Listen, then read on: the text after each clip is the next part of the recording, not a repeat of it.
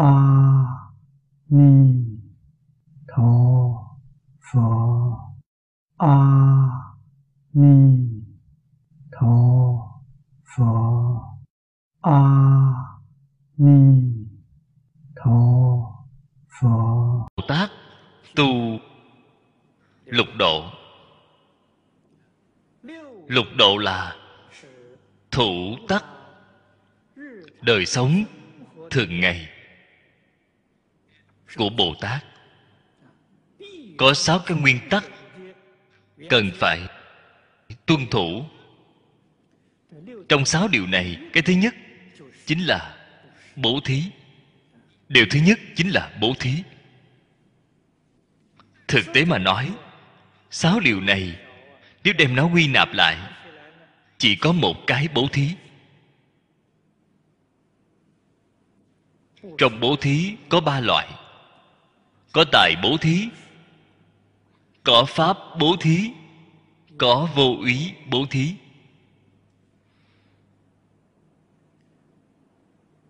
Trì giới, nhẫn nhục, có thể nói là vô úy bố thí.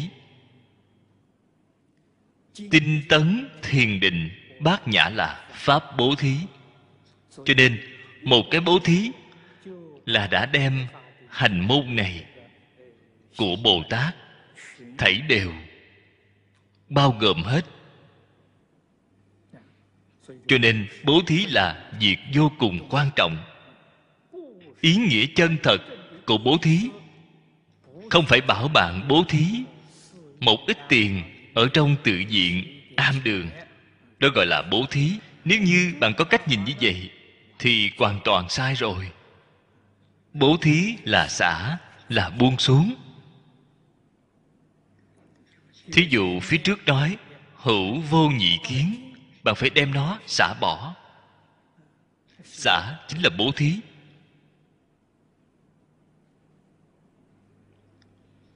Nếu như không xả hai cái, thấy có không? Nếu như không xả, giống như trên kinh này đã nói, ngã tướng, nhân tướng, chúng sanh tướng, thọ giả tướng vậy chính là phạm phu. Cứu cánh không thể ra khỏi sáu cõi. Ra khỏi sáu cõi, nhất định phải xả, nhất định phải buông xuống. Bồ tát tu bố thí cũng chính là buông bỏ, chính là xả. Xả đến không thể xả. Nghe đến chữ xả cũng không thể có còn có quan niệm xả. Vẫn cứ không thể ra khỏi ba cõi. Ngay ý niệm của xả cũng không có. Cũng phải đem nó xả luôn. Có như vậy mới vĩnh thoát tam giới. Dự giới ở ngay chỗ này. Tam giới chính là luân hồi. Chúng sanh tại vì sao không chịu xả vậy? Cũng chính là nói, chúng sanh tại vì sao không thể buông xả? Bởi vì họ không có trí tuệ, chưa nhìn thấu. Hay nói cách khác, họ không rõ ràng, không tường tận đối với chân tướng của vũ trụ nhân sanh. Nếu như chân thật tường tận rồi, không phải phật bồ tát đến khuyên bảo bạn đâu bạn tự nhiên liền sẽ buông xuống.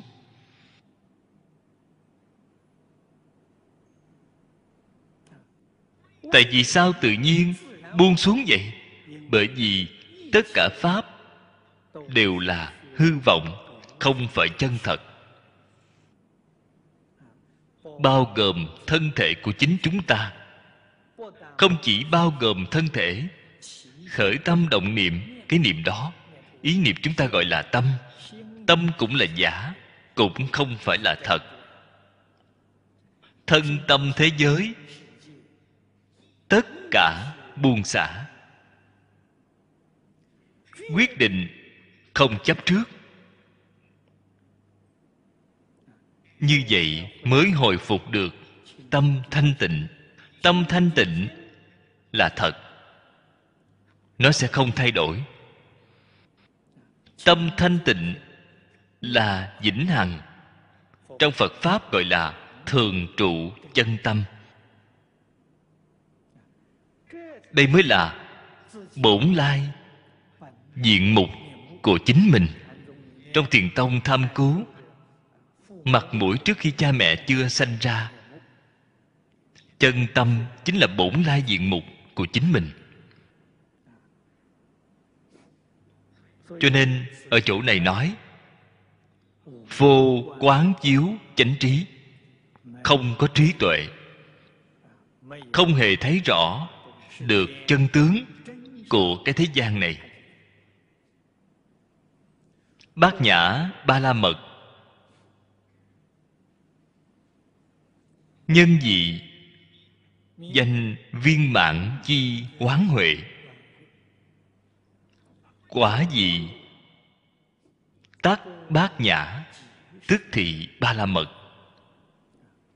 Bát nhã cùng ba la mật phía trước.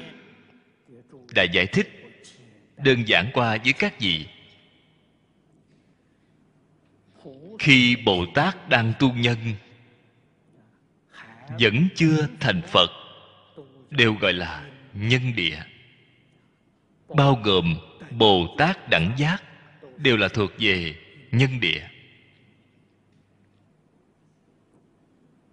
Bát nhã chính là quán huệ, chính là chiếu kiến mà trên tâm kinh đã nói.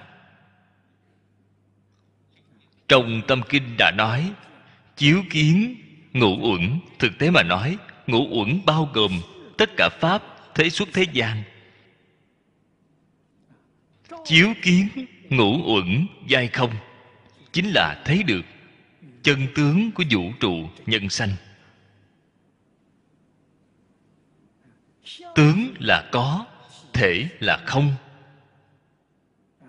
Tướng có, thể không. Đó là trí tuệ chân thật. Thế nên khi chứng được quả vị cứu cánh, thông thường chúng ta gọi là thành phật rồi khi bạn đến thành phật, bát nhã cùng ba la mật là một thứ. Bát nhã là trí tuệ, ba la mật là viên mãn. Trí tuệ đạt đến cứu cánh viên mãn. Cứu cánh viên mãn chính là trí tuệ bát nhã, là một, không phải là hai. Do đây có thể biết, ngay trong phật pháp thâm thẳm xuất thế gian. Giả như vẫn còn hai, thì không thể thành phật. Cần phải ngay đến cái hai đó, cũng không còn mới có thể thành phật. Chúng ta xem thấy ở trong lục tổ đàn kinh. Lục tổ đại sư vừa mới đến quảng châu. Gặp được pháp sư ấn tông đang giảng kinh. Gió thổi cái phướng, gió động hai phướng động. Thì có mấy vị pháp sư không ngớt tranh luận. Có người nói gió động, có người nói phướng động. Lục tổ đi đến nói ra một câu. Không phải gió động, cũng không phải phướng động. Tâm của các vị đang động. Pháp sư ấn tông nghe được. Biết con người này rất không tầm thường. Về sao biết được ngày đắc pháp từ hoàng mai. Đây là truyền nhân của hòa thượng hoàng nhẫn ngũ tổ. Quan hỷ không gì bằng. Liền thỉnh giáo với ngài. Năm xưa, ngũ tổ ở hoàng mai, thường hay nói pháp khai thị. Liền hỏi ngài, có giảng đến niết bàn hay không? Đây là đại chúng đều rất quen thuộc thiền định niết bàn. Đáp án của đại sư huệ năng rất hay.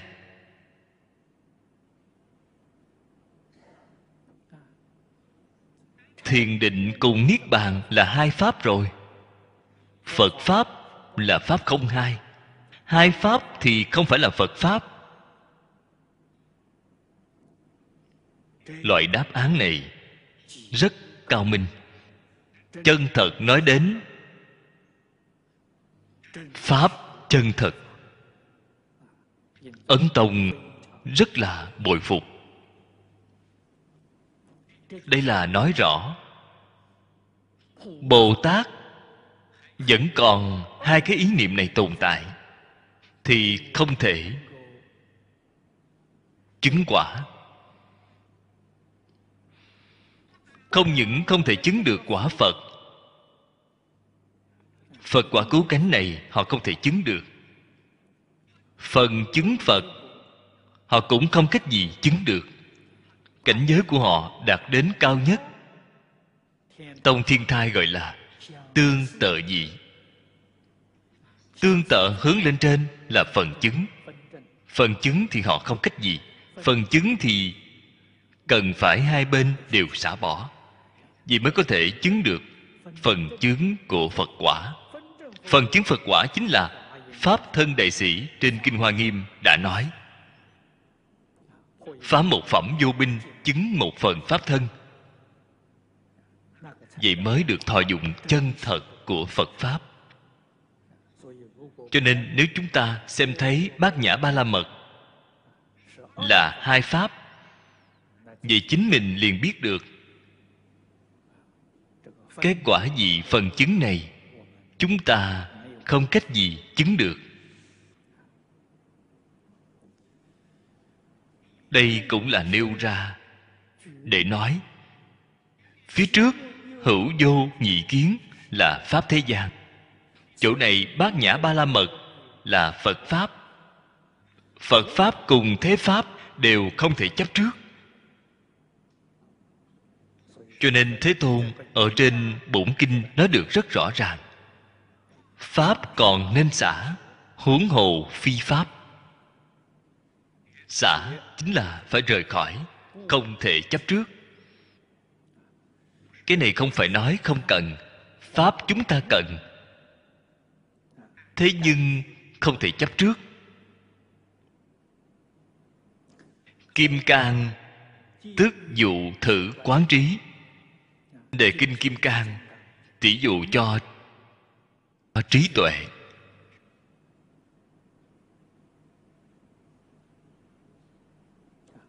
Quan sát thế xuất thế gian. Chiếu tất cả pháp. Loại trí tuệ này rất cứng, rất bén, rất sáng.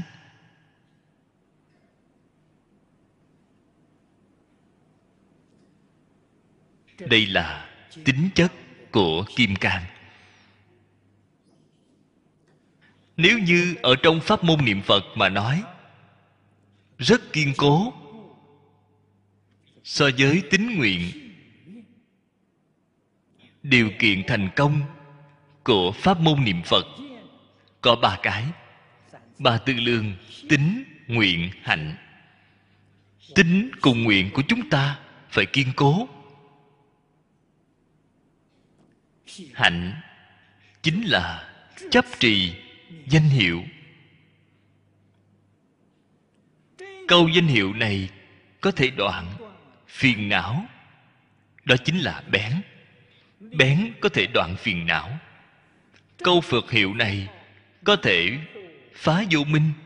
Đó chính là sáng. Rất bén, rất sáng.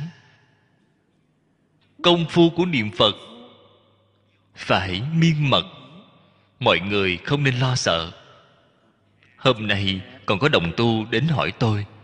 Họ niệm phật, niệm được công phu không có đắc lực. Phiền não vọng tưởng vẫn là rất nhiều. Một mặt niệm phật, một mặt phiền não, vọng tưởng, tạp niệm đều khởi lên. Việc này không sợ. Đây là hiện tượng rất bình thường. Giả như nếu bạn không có phiền não, không có vọng tưởng, vậy thì bạn liền thành phật rồi. Bạn còn niệm phật hay sao? Chính bởi vì vọng tưởng, tạp niệm nhiều, mới cần dùng phương pháp niệm phật để khắc phục tại vì sao không thể khắc phục được? Công phu của bạn vẫn chưa đến nơi. Bạn tưởng tượng xem, vọng tưởng phiền não tập khí của bạn. Đã bồi dưỡng từ vô thị kiếp, bạn niệm phật mới niệm được vài ngày. Làm sao có thể phục được chứ? Hiểu rõ cái đạo lý này thì tốt. Vọng tưởng khởi lên, không nên để ý nó. Đem tinh thần tập trung ở trên câu phật hiệu vọng tưởng không nên để ý đến nó. Phật hiệu liên tục niệm. Niệm lâu rồi, công phu liền có lực. Vọng tưởng tạp niệm dần dần ít đi. Đến lúc nào vọng tưởng tạp niệm không còn? Chỉ có phật hiệu, không có vọng niệm. Đây gọi là sự nhất tâm bất loạn. Bạn được niệm phật tam muội. Niệm phật tam muội chính là dùng phương pháp niệm phật mà được thiền định. Tam muội chính là thiền định. Dùng phương pháp niệm phật có thể được thiền định. Được thiền định chính là không có vọng niệm. Đây là sự nhất tâm. Tiếp tục niệm tiếp. Phải không ngừng niệm. Niệm đến phá được vô minh. Phá được vô minh rồi, làm sao biết được? Trí tuệ liền hiện tiền. Phá vô minh, trí tuệ bát nhã hiện tiền. Cũng chính là giống trên tâm kinh đã nói, bạn thấy được chân tướng của tất cả pháp, thế xuất, thế gian. Hoàn toàn trình hiện ra trước mắt, rõ ràng tường tận, thông suốt thấu đáo. Cái này chính là khai mở trí tuệ bạn không chỉ tường tận những sự việc của hiện tại, quá khứ, vị lai đều tường tận. Đây là dáng vẻ của khai mở trí tuệ. Trí tuệ chưa khai mở mà không có vọng tưởng, đó là được thiền định. Sự nhất tâm bất loạn. Cho nên từ sự nhất tâm lại được nâng cao lên lý nhất tâm. Lý nhất tâm cứng, bén, sáng, kim cang tác dụng của sáng này liền hiện tiền. Quả vị dụ như lai, pháp thân, kim cang, bất hoại, thân giả. Pháp thân của như lai. Pháp thân đại sĩ, liền chứng được rồi. Tuy chứng được thì sao? Không cứu cánh, không viên mãn. Phá một phẩm vô minh, chứng một phần pháp thân mãi đến phải đem 41 phẩm vô minh đoạn hết, chứng được quả vị cứu cánh. Pháp thân này mới viên mãn, cho nên sơ trụ bồ tát liền chứng được một phần pháp thân. Pháp thân này gọi là thân kim cang bất hoại.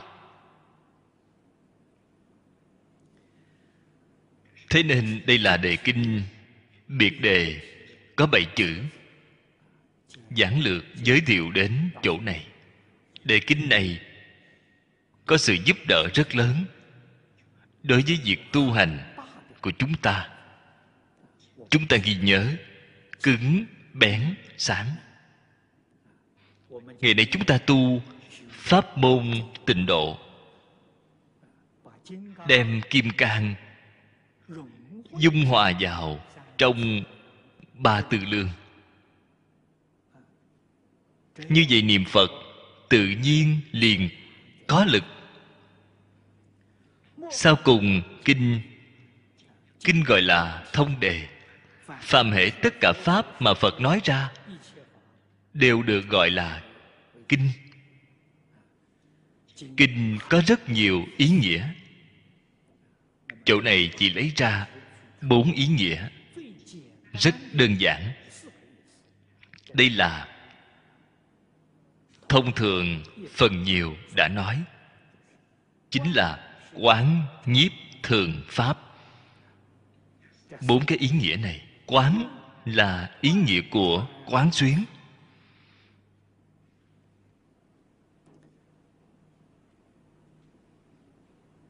Các đồng tu có lẽ cũng đã xem qua chú giải của kinh. Chú giải của người xưa, phía trước của kinh đều có phán khoa. Biểu giải như nhau, phán khoa. Kinh có to lớn hơn. Phán khoa đó cũng đều phán được rất tỉ mỉ. Như chúng ta thường thấy, đại phương quảng phật hoa nghiêm kinh. Bộ kinh này rất lớn biểu giải phán khoa của nó có đến một quyển rất dày.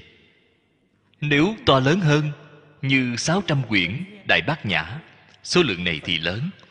Phán khoa của nó, Cái quyển này rất dày, Có đến mấy quyển. Sau khi tôi xem rồi, Chân thật là bồi phục đến năm dốc sát đất. Phán khoa Giải thích kinh. Từ trong phán khoa mà quan sát Mới có thể phát hiện ra. Kinh Phật Không đơn giản.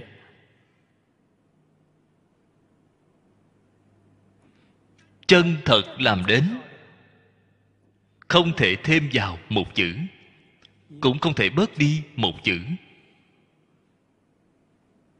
Thêm vào một chữ thì sao? Rườm rà, có thể bỏ đi. Thiếu đi một chữ, phán khoa của nó liền bị đứt đoạn thì không thể tiếp nối nhau. Xem thấy, chương pháp kết cấu nghiêm mật. Đây là phương pháp của khoa học. Thế nên từ nơi chương pháp kết cấu, liền có thể thấy ra được tư tưởng, tinh tế của nó. Điều lý chỉnh tề nghiêm mật, không chút lộn xộn. Đây là ý của quán. Văn chương hay, có thể phù hợp cái tiêu chuẩn này. Như hiện tại thông thường, trong tạp chí báo chí, những văn chương này không được. Những văn từ đó, bỏ đi một câu, bỏ đi một đoạn, không hề gì. Ý nghĩa vẫn là không sai. Thêm vào một chút cũng không hề gì có thể tăng giảm. Cái này chính là không thể phù hợp với tiêu chuẩn của chữ quán này. Thế nên chúng ta đọc cổ văn của trung quốc. Cổ văn có thể đạt đến cái tiêu chuẩn này. Cái ý thứ hai là nhiếp. Nhiếp là có thể nhiếp thọ thân tâm. Vậy thì tương đối khó khăn rồi. Cái ý này từ nơi cạn mà nói. Chính là sau khi bạn đọc rồi, muốn bỏ cũng không được. Cái này cũng giống như là từ trường vậy. Nó có thể hấp dẫn. Nó có cái sức mạnh này. Các vị xem qua báo chí. Xem qua một lần, tôi nghĩ sẽ không xem qua lần thứ hai. Đó chính là không có năng lực của sự nhiếp thọ. Tiểu thuyết hay như bốn bộ sách lớn thời xưa của chúng ta. Như tam quốc diễn nghĩa thủy hữu truyện tây du ký hồng lâu mộng đây là bốn bộ sách lớn nổi tiếng của chúng ta.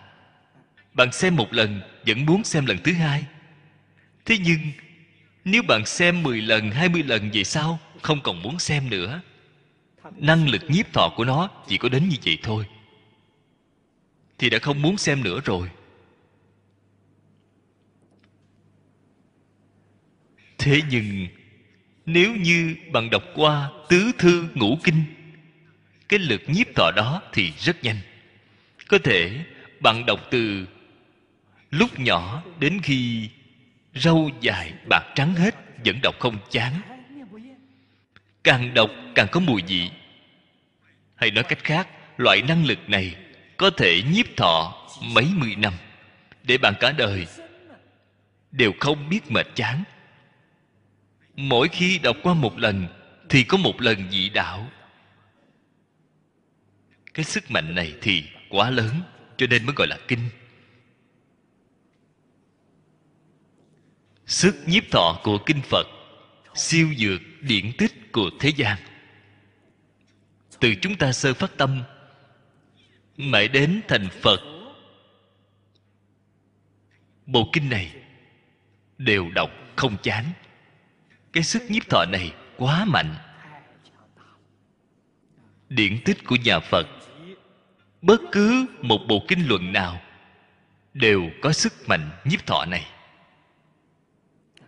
Biến số đọc càng nhiều, thì thể hội càng sâu. Thông thường chúng ta gọi là chỗ ngộ, tại vì sao họ ưa thích đọc vậy?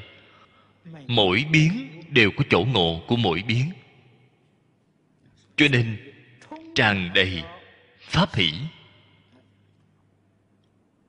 Họ mới không biết mệt chán, càng đọc càng hoan hỷ.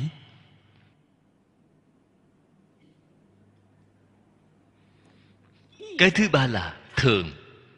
Cái này trên chú giải có. Thường tắc tam thế bất dị.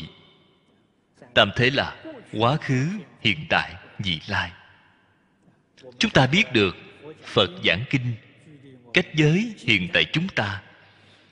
Y theo ghi chép của chúng ta.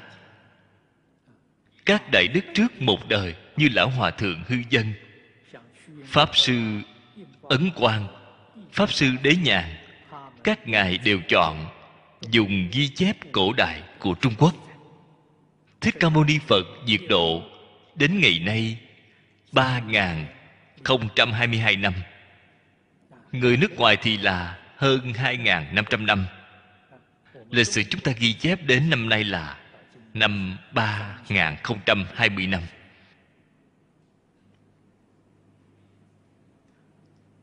Sự khác biệt này có đến 600 năm. Việc này, Thực tế mà nói, Hiện tại không cách gì khảo đích. Trừ khi Đệ Thích Ca Mâu Ni Phật tái sanh, Đến thịnh giáo với Ngài. Nếu không mà nói, Ông nói ông có lý, Bà nói bà có lý. Mỗi một người đều tìm được chứng cứ, Ai cũng không thể phủ định ai. Những thứ tranh luận này, Chúng ta đều gạt bỏ hết, Không quan hệ gì. Thời gian là giả. Không gian cũng không phải là chân thật. Hà tất phải đi tranh cãi. Phật Pháp trọng ở hành môn. Chính mình chân thật, Tâm thanh tịnh rồi, Chân thật khai ngộ rồi, Vậy mới quan trọng. Cái thứ khác Đều không quan trọng. Những đạo lý đã giảng từ ba ngàn năm trước, Hiện tại Vẫn còn có thể dùng. Phương pháp đã nói từ ba ngàn năm trước, Hiện tại cũng có thể thích ứng. Đây chính là ba đời không đổi. Thế gian chúng ta có rất nhiều điện tích. Không cách gì có thể siêu dược được thời không. Hiện tại hữu dụng, Qua mấy năm thì liền bị đào thải ngay, Không hữu dụng nữa. Cho nên điển tích của phật giáo là vĩnh hằng, không thay đổi. Dạng cổ thường tân pháp tắc thập giới đồng tôn. Pháp là nói phương pháp tu hành. Phương pháp phá mê khai ngộ. Phương pháp tu hành chứng quả. Chúng sanh mười pháp giới. Trong mười pháp giới, bao gồm pháp giới phật. Vậy phật còn cần đến sao? Phật cần. Như vậy trong phật có rất nhiều chủng loại khác nhau. Chúng ta phải làm cho rõ ràng. Thiên thai tông phán giáo, có tạng thông biệt duyên tạng giáo phật, thông giáo phật, biệt giáo phật, còn phải tu hành. Phật viên giáo mới là cứu cánh viên mãn. Cho nên chúng ta nói mười pháp giới, mười pháp giới đồng tôn, đó chính là nói tạng giáo phật, thông giáo phật, biệt giáo phật. Phải tuân thủ cái phương pháp này, tuân thủ cái nguyên tắc này mới có thể đạt đến cứu cánh viên mãn. Như vậy mới có thể gọi là kinh. Kinh phải đầy đủ bốn cái ý này hữu hữu kinh nghĩa. Chữ kinh này là con đường. Kinh là con đường tu hành thành phật. Chữ kinh này có ý nghĩa là con đường, là con đường thành phật. Ta cần phải men theo con đường này mới có thể siêu phàm nhập thánh. Kinh còn có ý nghĩa là gương. Chính là cái gương để soi mặt. Có cái ý nghĩa này, đọc kinh phải lấy đạo lý của kinh điển. Tiêu chuẩn mà trong kinh điển đã nói, đối chiếu với khởi tâm động niệm của chính chúng ta. Dùng kinh điển đối chiếu tâm của chính mình, tâm của chúng ta thanh tịnh hay không thanh tịnh? Lương thiện hay không lương thiện? Kinh điển là một tiêu chuẩn. Chúng ta, ý nghĩa của đề kinh này chỉ giảng đến chỗ này. Vậy thì hợp lại mà nói, đề kinh này giống như kim cang vậy. Trí tuệ bát nhã, cứu cánh viên mãn. Kiên cố, sắc bén, ánh sáng. Đây là hợp lại mà nói. Phật nói bộ kinh này, hy vọng chúng ta đều có thể phải có được kim cang bát nhã mà thế tôn đã nói, khai mở trí tuệ, kim cang bát nhã của tự tánh chúng ta. Thế nên chúng ta cả đời này nhất định được hạnh phúc, mỹ mãn. Hơn nữa, ở ngay trong đời này, chắc chắn siêu diệt tam giới, sáu cõi vì sao? Nhất định là hướng đến thành phật mà xúc tiến. Mãi cho đến phật quả cứu cánh viên mãn. Đây là ý nghĩa phật nói bộ kinh này. Ở đoạn phía sau, hiển thể thể là tính chất. Cũng là lý luận, y cứ thế tôn nói kinh. Phật nói cho chúng ta nghe bộ kinh này. Ngài y theo cái gì để nói? Ngày nay chúng ta gọi là dựa vào cái gì để nói? Phải có chỗ y cứ nếu như không có y cứ, làm sao có thể lấy được lòng tin ở người? Bảo nhiều người như vậy tin tưởng bảo nhiều người như vậy tiếp nhận chứ? Nhất định phải có lý luận căn cứ.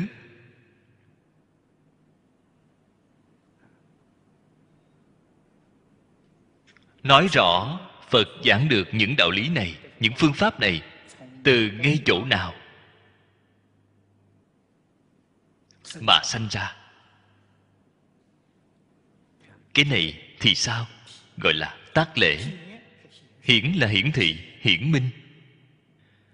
Để chúng ta rõ ràng tường tận, thông suốt thấu đáo, chúng ta đối với phương pháp và lý luận của ngài liền có thể tin được, có thể tin tưởng ngài.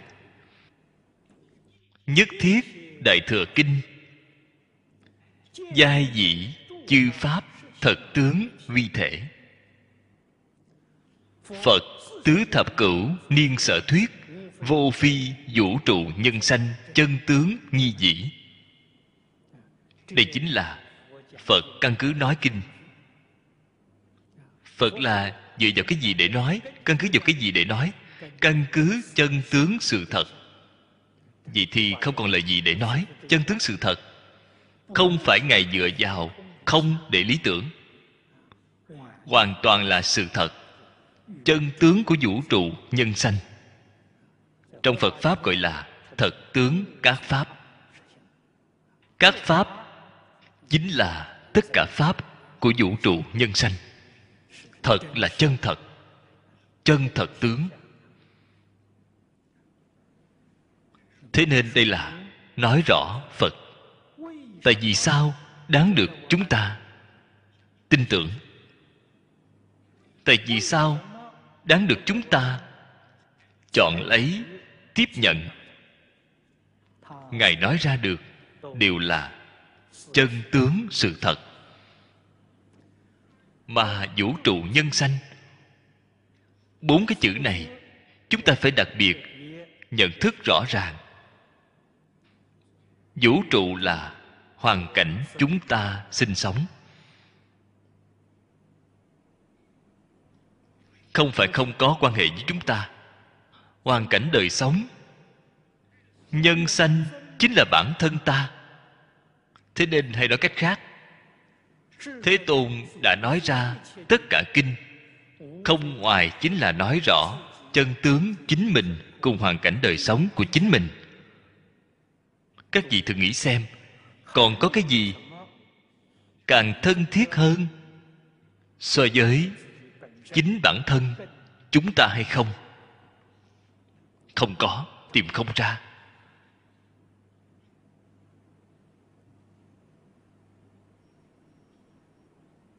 Thế nên do đây có thể biết, nếu như không rõ ràng chân tướng đối với chính mình, đối với hoàn cảnh đời sống của chính mình, đây gọi là mê mê thì gọi là phàm phu. Nếu như đối với chính mình, đối với chân tướng của hoàn cảnh đời sống của chính mình, rõ ràng tường tận, con người này gọi là giác. Giác thì gọi là phật, gọi là bồ tát có thể thấy được, phật bồ tát và phạm phu chỉ là đối với chính mình cùng chân tướng, hoàn cảnh đời sống của chính mình. Tên gọi mê ngộ khác nhau mà thôi.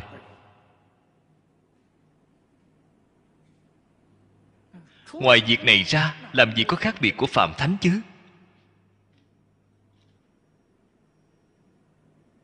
Cho nên phạm thánh cũng là hai pháp cũng không thể chấp trước. Phạm thánh nguồn gốc của cái danh từ này chính là đối với chân tướng sự thật này. Mê ngộ mà nói. Lìa khỏi mê ngộ. Đích thực không có danh từ của phạm thánh này. Trí giả đại sư. Dĩ nhược kiến chư tướng phi tướng, tức kiến như lai, vi kinh thể. Vào thời xưa, trí giả tổ sư của tông thiên thai. Ngài có chú giải của kinh kim cang. Ngài ở trong chú giải, hiển thị một bộ phận này. Ngài là lấy kinh văn của bổn kinh lấy một câu của kinh văn này. Nhược kiến chư tướng phi tướng tức kiến như lai. Lấy câu này làm kinh, thể của bổn kinh. Chính là thế tôn y cứ nói pháp. Cái này nói được cũng rất tốt. Ý nghĩa cũng rất tốt. Cư sĩ giang dị nông lấy sanh thật tướng vi thể.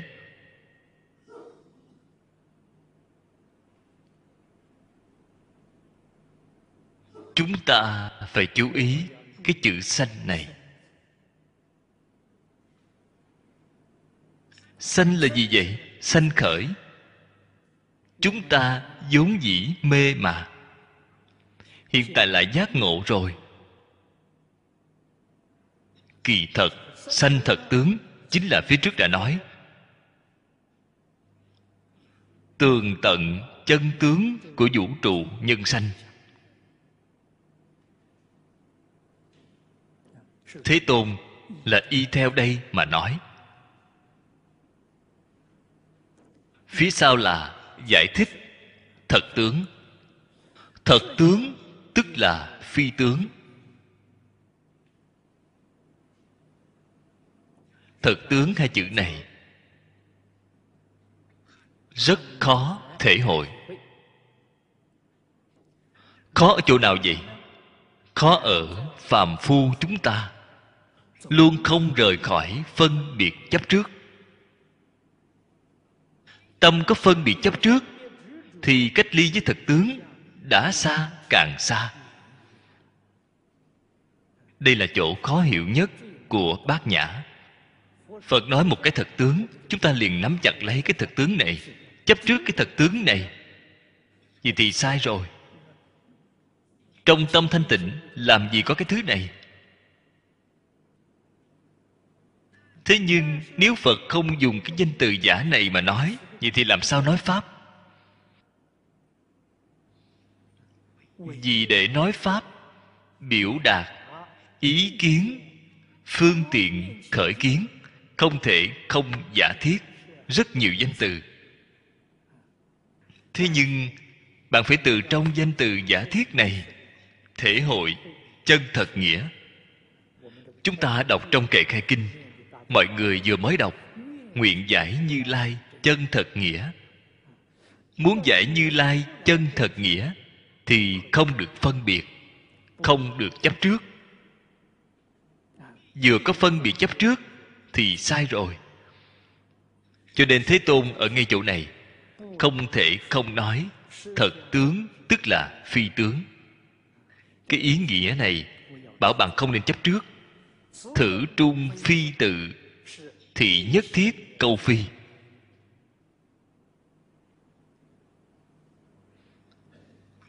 Không hữu sông diệp sông phi đây là trong phật kinh thường nói bốn câu. Đây là bốn câu căn bản. Chúng ta khởi tâm động niệm, nhất định rơi vào trong bốn câu này. Nếu không rơi vào ở trong có, thì rơi vào ở trong không. Nếu không như vậy, thì cũng có, cũng không. Chẳng có, chẳng không. Luôn không thể rời khỏi bốn câu này đây là trong phật pháp thường nói, tứ cú bách phi. Bao gồm tất cả vọng tưởng, phân biệt chấp trước, chính là như vậy mà sanh ra. Phật nói với chúng ta, những cái quan niệm này, thảy đều phải xả. Chữ phi này chính là ý nghĩa của xả. Đều không thể chấp trước. Phi diệt bất lập. Thấy đều phi rồi thì thấy đều không có. Bằng lại chấp trước cái phi này vậy thì là đáng lo rồi, lại sai rồi. Phi cũng không có. Phi tướng cũng không. Chư pháp thật tướng, bổn lai như thị.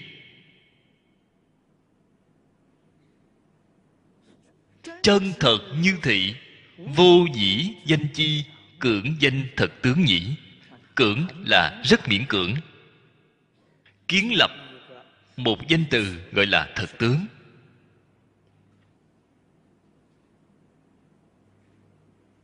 Chân thật trong tình huống này, một chút phân biệt chấp trước cũng không có. Sau đó, bạn liền có thể xem thấy chân tướng của tất cả pháp. Chân tướng là tướng có, thể không chúng ta không thấy được chân tướng. Tại vì sao vậy? Chúng ta đem tướng có cùng thể không phân làm hai sự việc. Tướng là tướng, thể là thể. Không biết được hai thứ này là một sự việc. Đây là chúng ta không cách gì khai ngộ. Không cách gì hiểu được chân thật nghĩa mà phật đã nói. Đến lúc nào, loại vọng tưởng, tạp niệm này của chúng ta không còn nữa. Chính là bốn câu này chân thật rời khỏi, chân thật không còn. Mới biết được, thể tướng tác dụng là một, không phải là hai. Là một chính thể nói thể tướng dụng là một chính thể. Ý nghĩa chân thật ở trong đây. Tận hư không, khắp pháp giới là một chỉnh thể. Bạn mới thấy được chân tướng. Chúng ta khó. Ta là ta, bạn là bạn, họ là họ, làm sao là một thể? Bạn nói với người là một thể, ăn nói sằng bậy. Không cách gì liễu giải à. Đều là đem cái giả tướng này xem thành chân thật. Cho nên đây là đại kinh, thâm kinh của phật. Rất khó thể hội. Cho nên thâm kinh nhất định phải dùng tâm thanh tịnh, tâm bình đẳng. Bạn mới có thể thể hội được giống như trên đề kinh kinh vô lượng thọ dạy cho chúng ta ba cái cương lĩnh lớn tu hành. Thanh tịnh, bình đẳng, giác.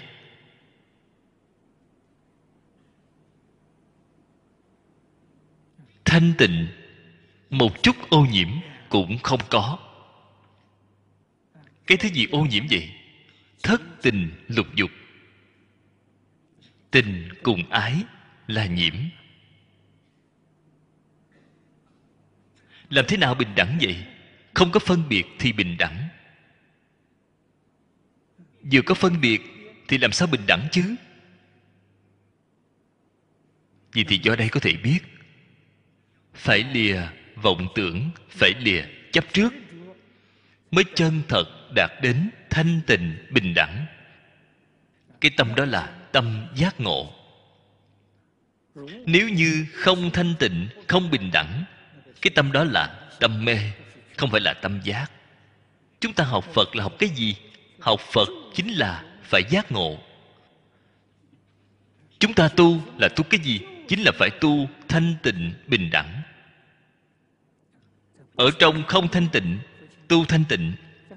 Ở trong không bình đẳng, tu bình đẳng. Tâm thanh tịnh, bình đẳng hiện tiền rồi chân tướng của vũ trụ nhân sanh liền tường tận. Vậy mới thấy được, chúng ta học phật là học cái này, không phải học cái khác. Thật tướng như vậy, không cách gì xưng hô nó, bất đắc dĩ, đặt cho nó cái tên gọi là thật tướng.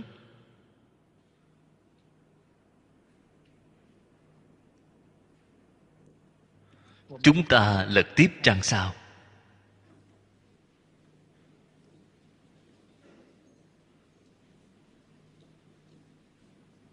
Ly. Gọi là ly tướng. Ly tất cả tướng, tức tất cả pháp. Đây là thế tôn ở trên kinh đại thừa thường nói. Ly, xin nói với các vị không phải ly khai. Ý nghĩa không được hiểu sai. Ly là ý nghĩa bất thủ. Bất thủ chính là không chấp trước. Trong lòng không nên chấp trước. Trên sự không thể rời khỏi. Trên sự rời khỏi thì bạn sai rồi.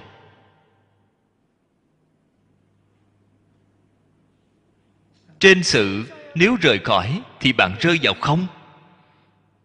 Trong tâm chấp trước thì bạn dính vào có. Trong tâm không chấp trước, trên sự chăm chỉ, nỗ lực mà làm. Như vậy, không và có hai bên đều không chấp trước hai bên đều không dính mắt. Cũng chính là ở sau cùng của bổn kinh, dạy bảo chúng ta tổng cương lĩnh tu hành. Hai câu một kệ. Cái này là đàm luận đến tổng nguyên tắc, tổng cương lĩnh tu hành. Hai câu chính là bất thủ ư tướng như như bất động hai câu này, nếu như chúng ta dùng lời thô thiển nhất để thuyết minh. Bất thủ ư tướng không bị mê hoặc của ngoại cảnh.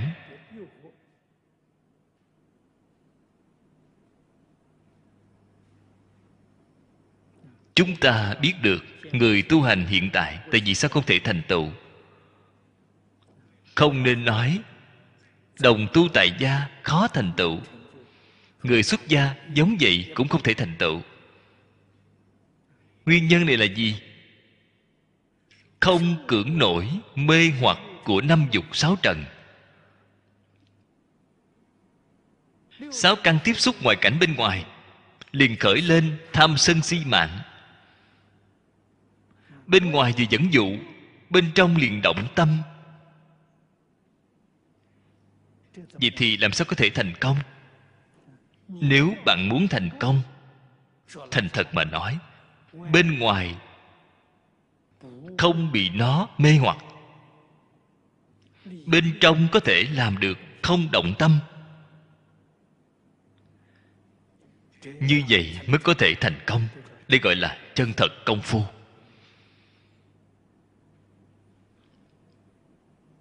Không luận tu học một pháp môn nào, công phu đều có lực.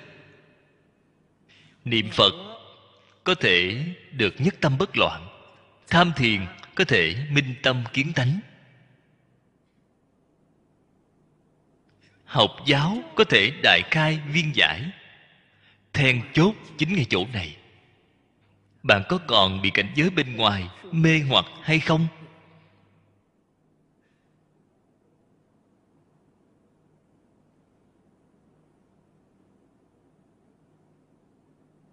Cho nên, kinh điển thậm thâm như vậy. Kinh điển quan trọng như vậy. Thích ca mâu ni phật khi phát khởi kinh này hoàn toàn ở ngay trong đời sống thường ngày. Đắp y, trì bát, vào đại thành xá vệ khất thực phát khởi từ ngay trong cuộc sống thường ngày. Ý nghĩa chính ngay chỗ này.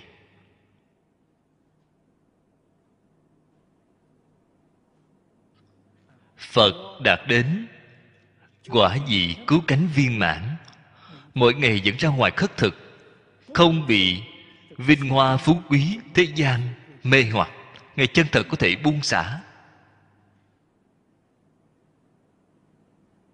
Không bị mê hoặc nội tâm đích thực như như bất động.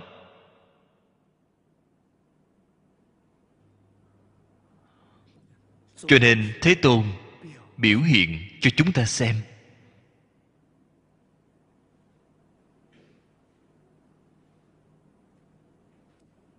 Học đạo không luận tại gia xuất gia.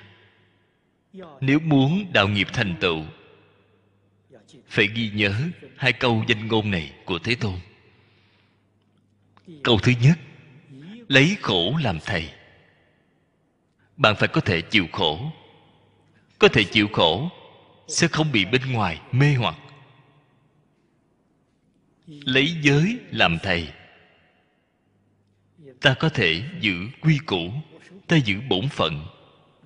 Một người có thể giữ quy củ, giữ bổn phận hoan hỷ chịu khổ.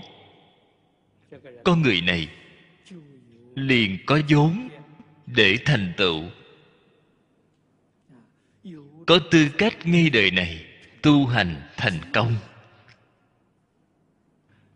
Không chịu chịu khổ, không chịu thủ pháp. Bạn tu có được tốt hơn? Thành thật mà nói, chắc chắn không thể ra khỏi luân hồi.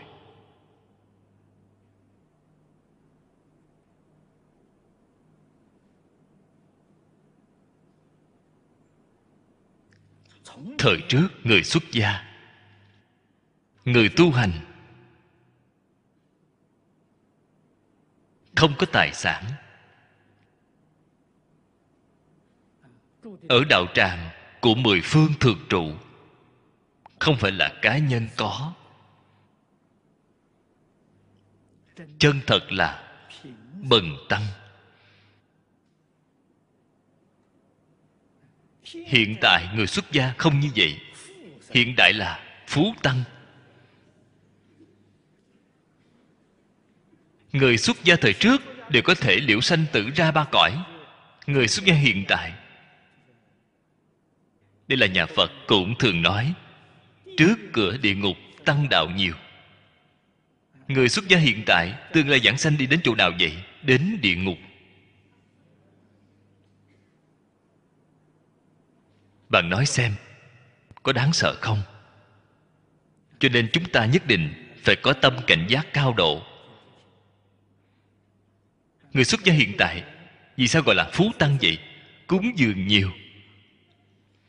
Người xuất gia thời trước không có người cúng dường. Thông thường tín đồ cúng dường là cúng dường thường trụ, mà không cúng dường cá nhân. Cá nhân. Cho dù nhận được cúng dường, đều giao cho thường trụ. Cho nên, không có tài sản riêng, không có tích chứa. Hiện tại người xuất gia đều có tài sản riêng, đều có tích chứa.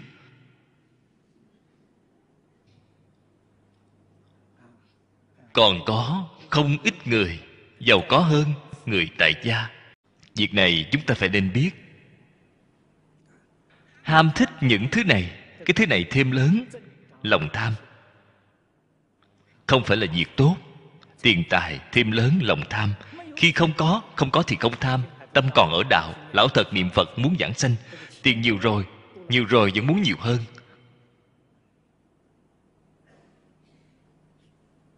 Tâm tham càng ngày càng nặng, không thể buông xả.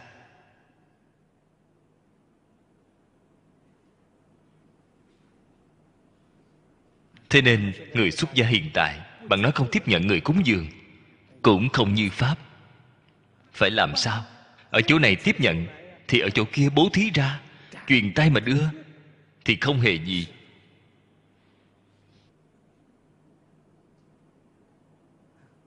Không nên tích chứa. Tích chứa, phải biết, quả báo ở ba đường ác. Đời người, thời gian rất ngắn ngủi. Thực tế ra mà nói, thật không đáng. Nếu như đọa lạc nơi ba đường ác, thời gian đó thì thật dài. Chịu thiệt thòi rất lớn. Cho nên phải có tâm cảnh giác cao độ.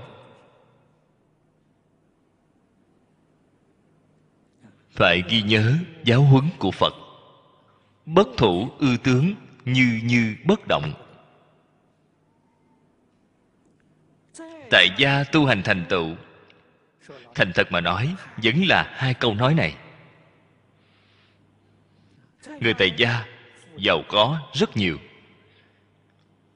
nếu như bạn xem qua cư sĩ truyện, cư sĩ truyện trong đại tạng kinh tại gia tu hành thành tựu.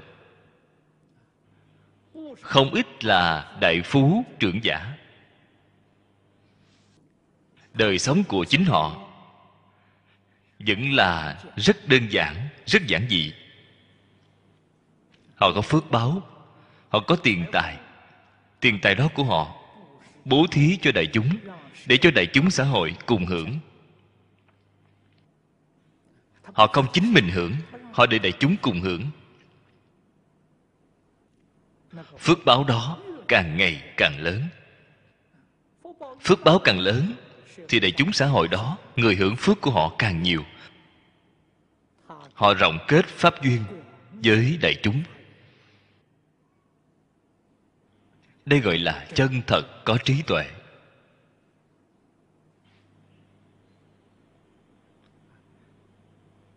Xưa nay, trong ngoài nước, những thí dụ này, chúng ta xem thấy được rất nhiều rất nhiều. Cho nên hai câu nói này của phật, không chỉ người xuất gia phải tuân thủ, người tại gia nếu muốn thành tựu, vẫn là cái nguyên tắc này. Hay nói cách khác không có hai tiêu chuẩn này. Tiêu chuẩn chỉ có một bộ, không có hai bộ. Đây là nói bạn chân thật muốn liệu sanh tử ra ba cõi. Nhất định phải tuân thủ. Vô dĩ danh, chi cưỡng danh viết sanh. Sanh thật tướng. Cũng không cách nào nói. Không cách gì nói ra được. Bất đắc dĩ đặt cho nó một cái tên là sanh thật tướng. Văn tự thuyên thử thật tướng. Văn tự cùng ngôn ngữ đều là công cụ, là công cụ của thế tôn giáo hóa chúng sanh.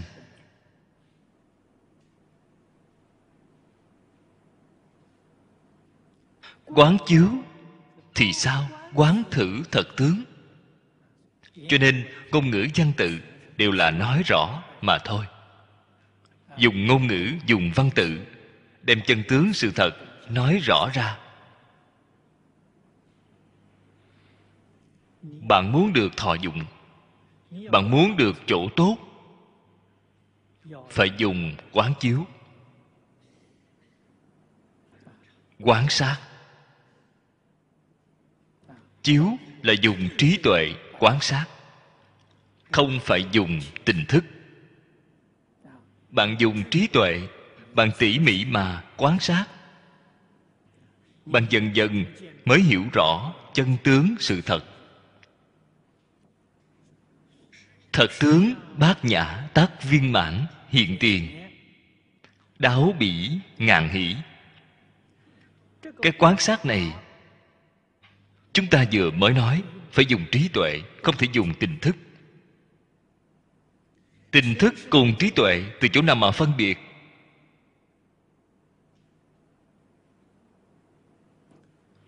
Có phân biệt, có ý niệm, chính là tình thức. Không phân biệt, không động niệm, chính là trí tuệ.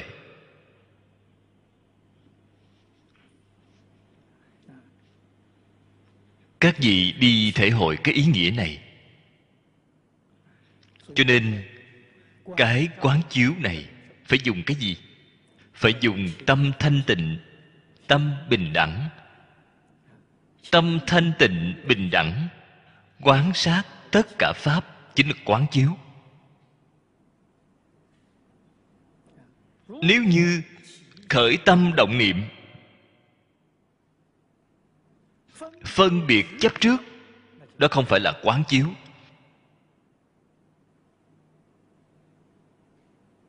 Khởi tâm động niệm, phân biệt chấp trước, chắc chắn không thể hiểu rõ chân tướng của phật. Cho dù bạn biết nói nói được hoa trời rơi rụng, bạn biết viết tác phẩm của bạn hơn người đều là tri kiến phàm phu, đều là tâm luân hồi. Dùng tâm luân hồi, dùng tri kiến phàm phu để giải thích phật pháp phật pháp cũng biến thành pháp thế gian. Thì không phải phật pháp. Việc này chúng ta không thể không biết cho nên phật pháp phải hành, không phải để nói.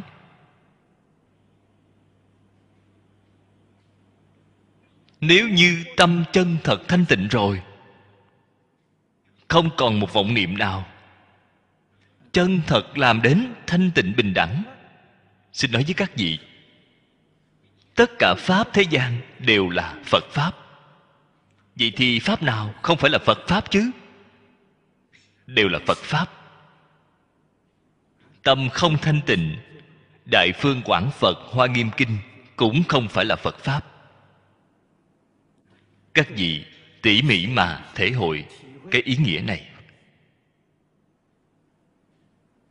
Bạn mới không đến nỗi học sai đi của phật. Học phật, học cả đời thì ra học được đều là pháp thế gian.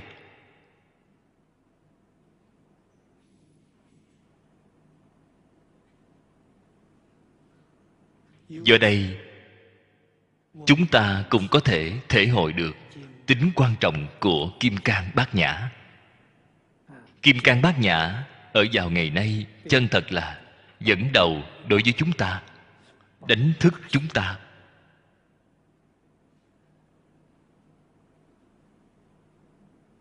Không nên dụng công sai đi nữa. Đó gọi là thật đáng tiếc để lỡ thời gian của chúng ta. Để lỡ tinh lực của chúng ta. Bổn kinh chi văn tự bát nhã. Quán chiếu bát nhã, thí như kim cang giả. Đây là đem kim cang, sắc bén, sáng tỷ dụ, văn tự của bổn kinh. Bổn kinh dạy người phương pháp quán chiếu. Dĩ kỳ năng ly nhất thiết chư tướng. Đây là nguyên tắc tu hành quan trọng của kinh kim cang. Ly nhất thiết tướng. Ly chính là không thủ, không chấp trước. Không chỉ, không chấp trước tất cả pháp thế gian, phật pháp cũng không chấp trước. Trừ ngã kiến, đoạn phiền não sanh thật tướng. Thật tướng bát nhã của chúng ta không thể hiện tiền. Thật tướng bát nhã là vốn sẵn đầy đủ trong tự tánh của mỗi một người chúng ta. Không phải từ bên ngoài đến. Tại vì sao? Vốn sẵn đầy đủ. Thật tướng bát nhã mà hiện tại không có vậy. Chính là bởi vì bạn có ngã kiến, bạn có phiền não.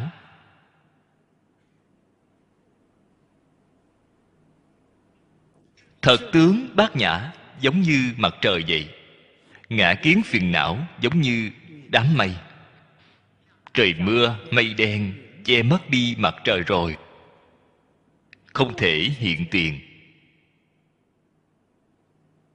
Kim cang bát nhã, có thể hóa giải hết đám mây đen này, khiến cho ánh sáng của mặt trời lại xuất hiện sanh thật tướng. Cho nên phương pháp lý luận của kinh điển này. Đích thực, có thể trừ ngã kiến, có thể đoạn phiền não. Người phiền não tập khí nặng, đối với phương pháp lý luận của kinh điển này đã nói, phải nên đặc biệt chú ý. Phật là y theo sự thật này mà vì chúng ta nói ra bộ kinh này. Chúng ta hiểu rõ phật căn cứ nói kinh. Vậy thì chúng ta có thể tin được rồi. Đạo lý, phương pháp, cảnh giới, chúng ta đều có thể không hoài nghi. Cho nên hiểu rõ cái mục đích của ngài chẳng qua là xây dựng tính tâm kiên định của chúng ta. Tính vi nhập đạo chi môn. Chúng ta không tin tưởng, vậy thì không còn cách nào.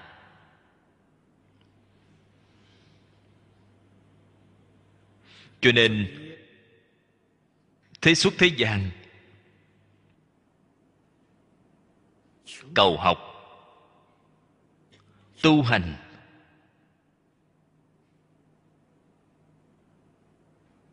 thành công hay không? Then chốt. Chính ngay chỗ lão sư. Bạn phải tìm được một vị lão sư tốt để dạy bảo cho bạn. Vị lão sư này không chỉ có tu, có chứng. Họ chính mình phải thật tu. Họ mới có thể hội. Hơn nữa, phải có duyên với chính mình. Vậy không có duyên thì sao? Lão sư có tốt hơn. Đối với bạn cũng không khởi được tác dụng. Duyên gì vậy? Bạn rất tôn kính đối với họ. Đây là duyên quan trọng nhất. Đây là duyên rất quan trọng. Bởi vì bạn tôn kính họ, lời của họ nói, bạn liền nghe, liền làm theo nếu như đối với vị lão sư này không có tâm cung kính, lão sư dạy bạn thì gió thổi qua tai, nghe không lọt vào, cũng không làm theo, vậy thì không có chút lợi ích nào. Cho nên có duyên với lão sư chính ngay chỗ này. Chính là ngay trong tâm mắt của bạn. Bạn rất ngưỡng mộ, rất cung kính. Bạn theo học với người này chắc chắn có thành tựu. Đây đều là nói, tính tâm quan trọng. Tính di đạo nguyên công đức mẫu. Ở trên kinh hoa nghiêm đã nói. Phía sau cái đoạn này nói, minh tông. Tông là tông chỉ, cương lĩnh, tu hành. Chúng ta nơi nơi tường tận đối với lý luận của kinh điển. Chúng ta liền có tính tâm. Sau khi có được tính tâm rồi, bạn xem ngài tại vì sao không giảng giải vậy? Tính giải hành chứng. Tại vì sao ngài không giảng giải, chỉ nói hành? Đây nói rõ, hành là quan trọng.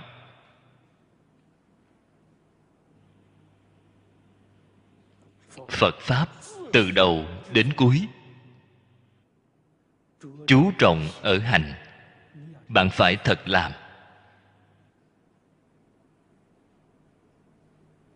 Cho dù không giải, bạn có thể hành, bạn có thể thành công. Giải được càng thấu triệt, bạn không chịu làm, vẫn là bằng không, vẫn là không thể thành công. Cho nên ở phía trước, trong tổng cương lĩnh, ngài không giảng giải, ngài giảng hành. Đạo lý chính ngay chỗ này. Mà trên thực tế, chúng ta cũng có thể quan sát được, từ xưa đến nay, có rất nhiều người không nghe qua kinh, không đọc qua kinh. Hoàn toàn không giải. Lão sư dạy họ niệm một câu a di đà phật họ một câu a di đà phật niệm đến cùng. Chân thật chứng được sự nhất tâm bất loạn, lý nhất tâm bất loạn. Khi giảng sanh đứng mà ra đi, ngồi mà ra đi, biết trước giờ ra đi, họ cũng không bị bệnh. Rất nhiều rất nhiều. Chứng minh hành quan trọng hơn giải. Giải là tại vì sao người nói vậy? Vì người tính tâm không kiên cố mà nói. Bản tính, bản nghi, tỉ mỉ giảng giải xây dựng tính tâm cho bạn. Chân thật hoàn toàn tin tưởng rồi. Hiểu hay không hiểu, không cần lo.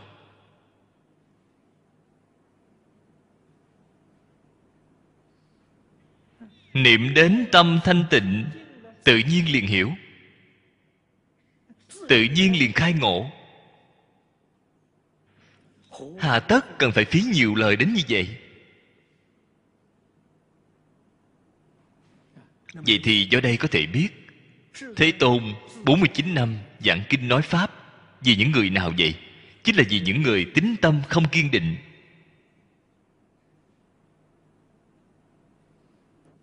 Từ bi đến tột độ.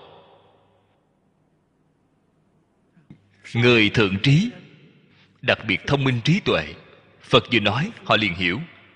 Không cần nói lời thừa họ liền tường tận. Liền khai ngộ. Loại người này dễ độ. Loại thứ hai là hạ ngu.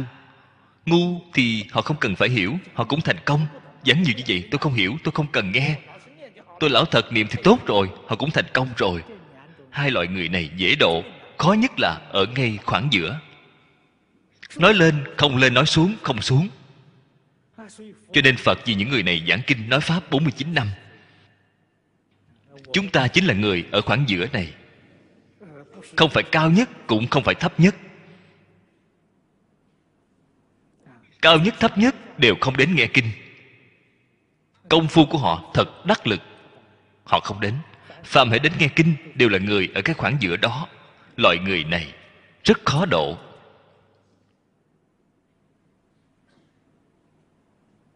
Đây là nói rõ tại vì sao ngài không dùng giải, dùng minh tông nói tu hành. Tông giả, tu giả. Tu là tu chính, là tu sửa. Các vị phải hiểu rõ ý nghĩa của chữ này. Hay nói cách khác, chúng ta có sai lầm mới cần tu chính, mới cần tu sửa chỗ nào có sai lầm vậy? Chúng ta có cách nhìn sai lầm đối với vũ trụ nhân sanh. Cách nghĩ sai lầm. Cách nói sai lầm. Cách làm sai lầm. Rước lấy rất nhiều thứ, phiền não. Phiền não chính là sáu cõi luân hồi. Sáu cõi luân hồi là từ ngay trong sai lầm mà sanh ra. Sanh ra giả tướng đều không phải là chân thật.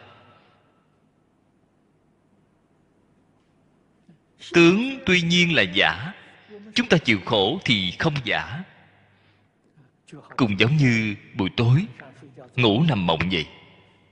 Chúng ta biết được nằm mộng là giả, thế nhưng bạn ở trong mộng, chịu khổ, được vui, vậy thì không giả. Bạn làm ác, thấy ác mộng, hốt hoảng toàn thân, toát mồ hôi, vậy thì không giả rồi. Mộng là giả hốt quản toàn thân tốt mồ hôi là thật, không phải là giả. Bạn ở trong sáu cõi chịu khổ là thật.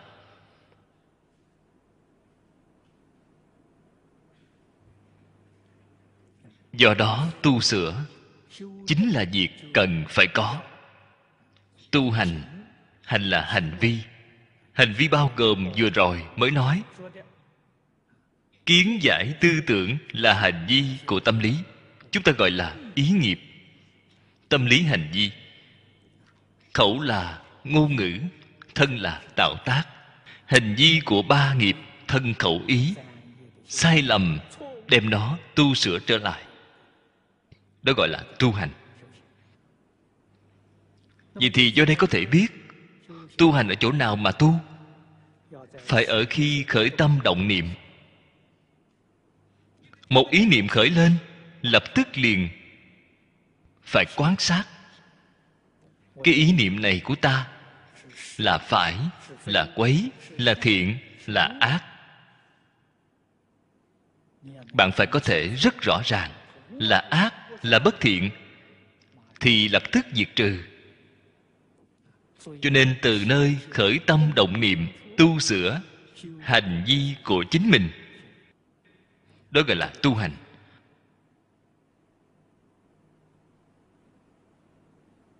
Cho nên mọi người dạng nhất không nên hiểu lầm, tu hành nhất định phải thế pháp nhất định phải ăn trường chay, nhất định mỗi ngày gõ mỏ đọc kinh. Đó mới gọi là tu hành. Đó chỉ là kiểu dáng của tu hành. Biểu diễn cho người xem. Chân thật tu hành ở ngay nơi khởi tâm động niệm.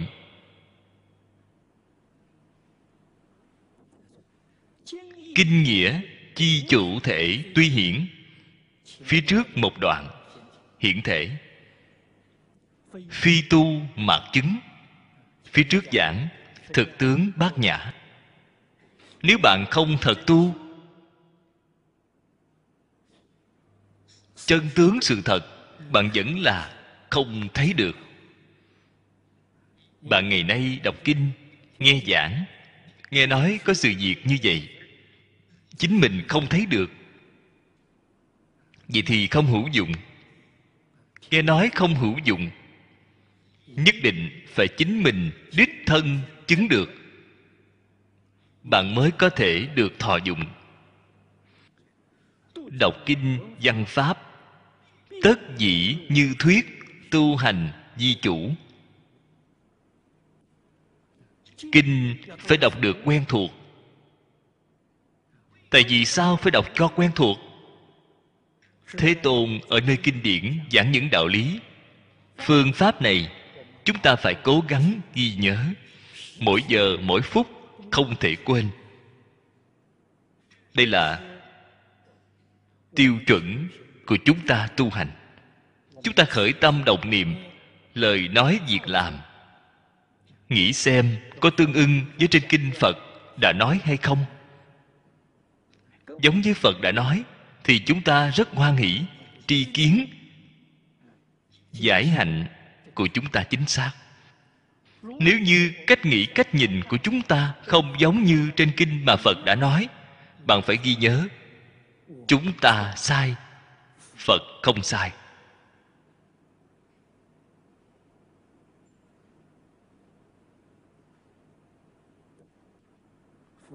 Phật dạy chúng ta phải sanh tâm thanh tịnh, phải sanh tâm bình đẳng, phải sanh tâm từ bi. Có người nói, không được. Vì bất cứ việc gì đều không thể làm. Vì rốt cuộc là bạn sai hay là phật sai? Bất cứ việc gì đều không thể làm, vì không phải là phật sai sao? Thành thật mà nói, phật không hề sai. Bạn sai rồi. Ngày nay bạn cho rằng làm việc phải nhẫn tâm, phải mạnh tay. Sự việc của bạn làm thành công. Không hề biết phật làm việc cao minh hơn nhiều so với bạn. Ngày nay bạn làm việc thành công rồi. Thuộc hạ của bạn lo ngại đối với bạn. Trong lòng tuyệt nhiên không phục.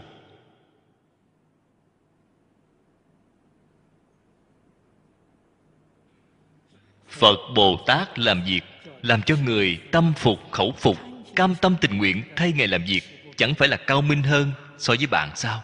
Bạn làm gì so được với phật?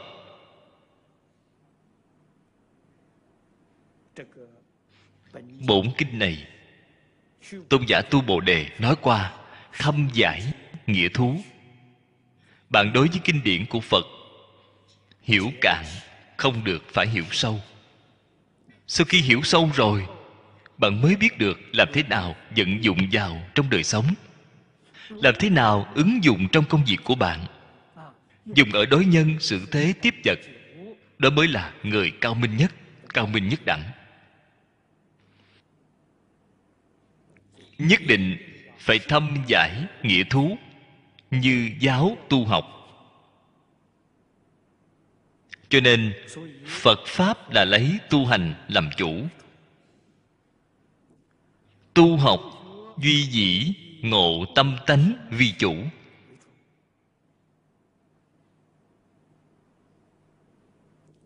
Nhà thiền đã nói, minh tâm kiến tánh. Tu hành lấy cái gì làm chủ? Lấy minh tâm kiến tánh làm chủ. Việc này vô cùng quan trọng. Thế nhưng bạn muốn minh tâm kiến tánh, bạn nhất định phải tu tâm thanh tịnh. Nhà thiền là dùng phương pháp thiền định, khiến cho tâm hồi phục được thanh tịnh. Đến khi thiền định mức độ tương đối sâu, thì mới có thể khai ngộ. Trên kinh lăng nghiêm nói được rất hay, tịnh cực quan thông đạt. Tâm tịnh này tịnh đến cực điểm cái tâm đó khởi tác dụng. Thì không gì không biết, không gì không thể. Tánh đức của bạn hoàn toàn hồi phục. Thiền tông gọi là đại triệt đại ngộ, minh tâm kiến tánh. Đây là mục đích chủ yếu của chúng ta tu hành.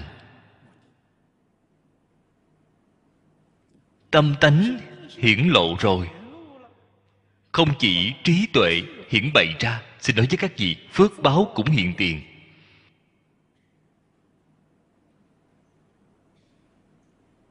Phước báo tuy là hiện tiền,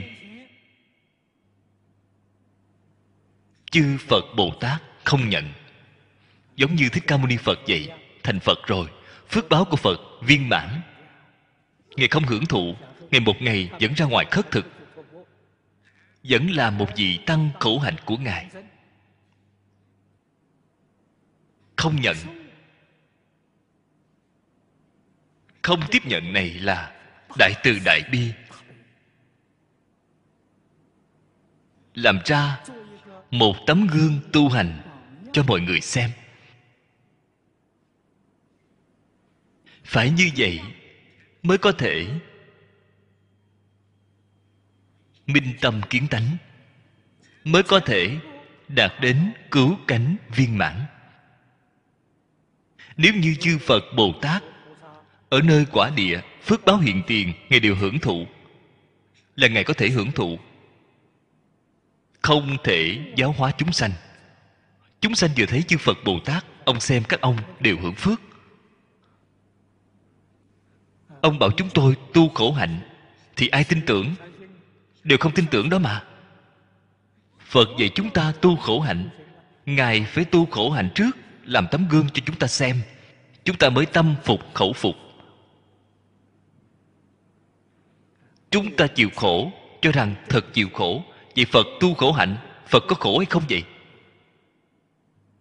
Không hề có. Vì sao vậy? Tâm của phật thanh tịnh, tâm của phật bình đẳng. Còn có khổ vui, không thanh tịnh rồi, không bình đẳng rồi cho nên phật ở trong khổ không hề thấy khổ, phật ở trong vui không hề có lạc thọ. Tâm của các ngài vĩnh viễn là bình đẳng, vĩnh viễn là thanh tịnh, không giống như tâm phàm phu chúng ta. Chân thật có khổ, có vui, ngài không có. Đó mới gọi là chân lạc. Cho nên lìa khổ được vui. Trong khổ bao gồm, chúng ta đã nói khổ lạc. Lạc vẫn là khổ khổ lạc hai bên đều lìa khỏi. Đó gọi là chân lạc. Cho nên lìa khổ được vui không phải cái vui của khổ vui. Vui của khổ vui vẫn là khổ, vẫn là có vấn đề. Bất trọng kinh giáo, vị chi tông hạ. Giáo học phật pháp, phần lớn tông môn giáo hạ tông là thiền tông. Thiền tông không chú trọng văn tự, chú trọng kinh giáo. Nó chú trọng ở ngộ tâm. Chú trọng cái này. Y văn tự khởi quán chiếu chứng thật tướng giả vì chi giáo hạ. Cho nên đối tượng của thiền tông tiếp dẫn là người thế nào vậy?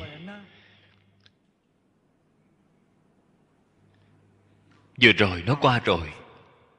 Thượng trí. Hạ ngu. Đều sẽ có thành tựu. Như những người tham thiền này, chúng ta không thể có được thành tựu. Không đủ tư cách. Chúng ta những người này thì sao? Phải từ giáo hạ phải từ kinh điển để nghiên cứu, để thảo luận. Sau đó, y theo phương pháp lý luận của kinh điển để tu hành. Chúng ta đi con đường này. Đây gọi là giáo hạ. Thử phật gia tự xưng tông giáo giả. Cho nên nhà phật chúng ta, chính mình gọi là tông giáo, các vị nhất định phải biết được. Cùng thông thường xã hội người ta gọi là tôn giáo ý nghĩa hoàn toàn khác nhau.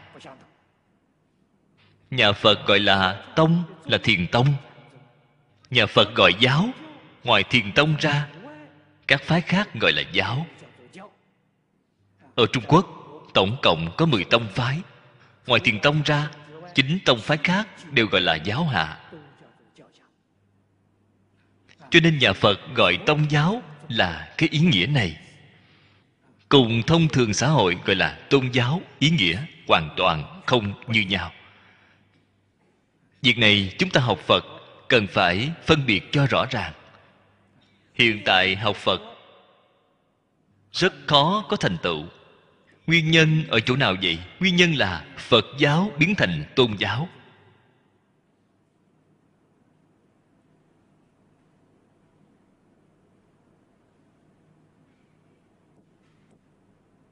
Còn lấy sự cuồng nhiệt của tín đồ, tôn giáo đối với tôn giáo.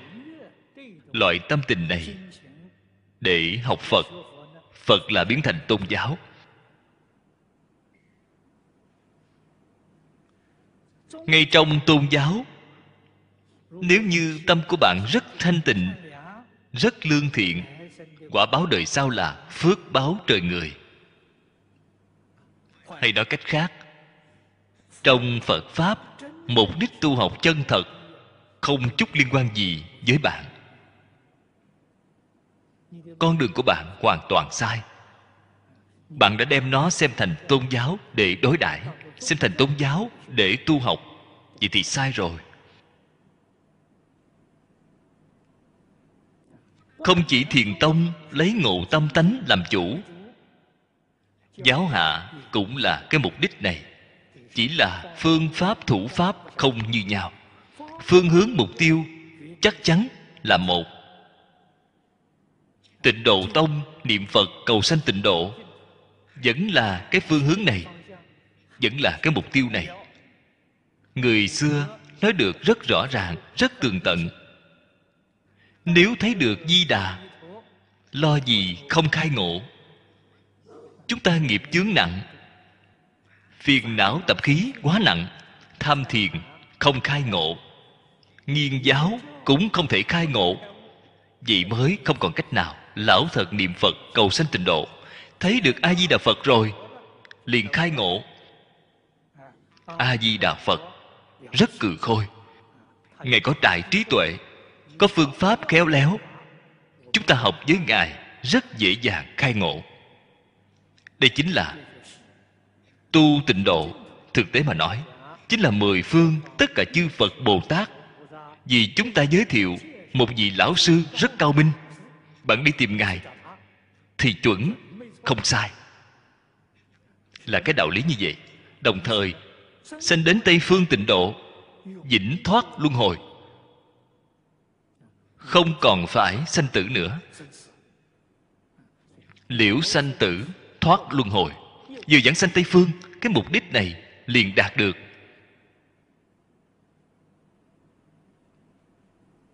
Trí giả đại sư. Dĩ thật tướng chi huệ, tu vô tướng chi đàn, vi bổn kinh chi tông. Đại sư trí giả giải thích kinh kim cang. Đều là lấy kinh văn. Kinh nghĩa này của kinh kim cang. Để làm cương lĩnh vì chúng ta giải thích. Phương pháp tu hành, lấy trí tuệ của thật tướng, trí tuệ chân thật. Tu vô tướng chi đàn đàn là bố thí. Cái gì gọi là vô tướng chi đàn? Không dính tướng. Không dính tướng, chính là trí tuệ chân thật. Bố thí, sau khi bố thí xong rồi, trong lòng ngày dấu vết cũng không có. Đây mới gọi là vô tướng chi đàn. Không giống như người hiện tại. Người hiện tại tu bố thí tên tuổi đều phải khắc lên, vĩnh viễn không thể quên đi. Xây đạo tràng, họ bố thí một cây cột. Cây cột đó phải ghi lên cái tên của người nào đó quyên hiến. Dính tướng rồi.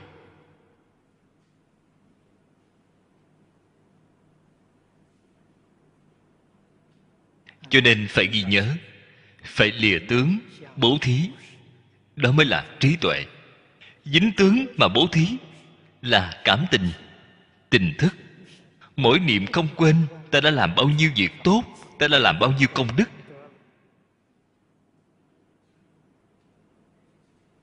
Kỳ thật, nếu bạn tham thấu kinh kim cang rồi, bạn liền hiểu rõ đó là hoàn toàn sai lầm. Quả báo có được rất nhỏ. Phước báo hữu lậu trong ba cõi mà thôi nếu như là vô tướng mà bố thí, cái phước đức đó không thể xứng lượng. Cho dù tu phước nhỏ được đại phước đức. Tại vì sao có thể được đại phước đức vậy? Tùy theo tâm lượng của họ. Tận hư không khắp pháp giới, cái phước báo đó bao lớn vậy? Dính tướng thì phước báo có giới hạn cho nên bằng tu đại phước báo. Cái có được là phước nhỏ. Nếu như có thể lìa tất cả tướng, phước nhỏ liền được đại phước. Tu nhỏ được lớn. Việc này, thế tôn ở trong bổn kinh nói rất nhiều. Cũng nói được rất tỉ mỉ. Đây là cương lĩnh tu hành. Tông chỉ, tu hành của bổn kinh. Giang chú dĩ ly nhất thiết tướng Tu nhất thiết thiện vi bổn kinh, Y thể khởi tu chi diệu tông. Lời giải thích của cư sĩ Giang Dị Nông. Không hề khác biệt với đại sư trí giả. Cư sĩ giang là người cận đại. Cho nên nói ra ngôn ngữ dễ hiểu. Văn tự sáng tỏ, chúng ta xem qua rất dễ dàng hiểu được. Đại sư trí giả là người xưa dùng văn tự tương đối sâu, là một ý nghĩa. Phải lìa tất cả tướng. Không dính có. Tu tất cả thiện, không dính không. Không và có, hai bên đều không dính. Đây chính là phù hợp với tinh thần mà thế tôn đã dạy trên bổn kinh.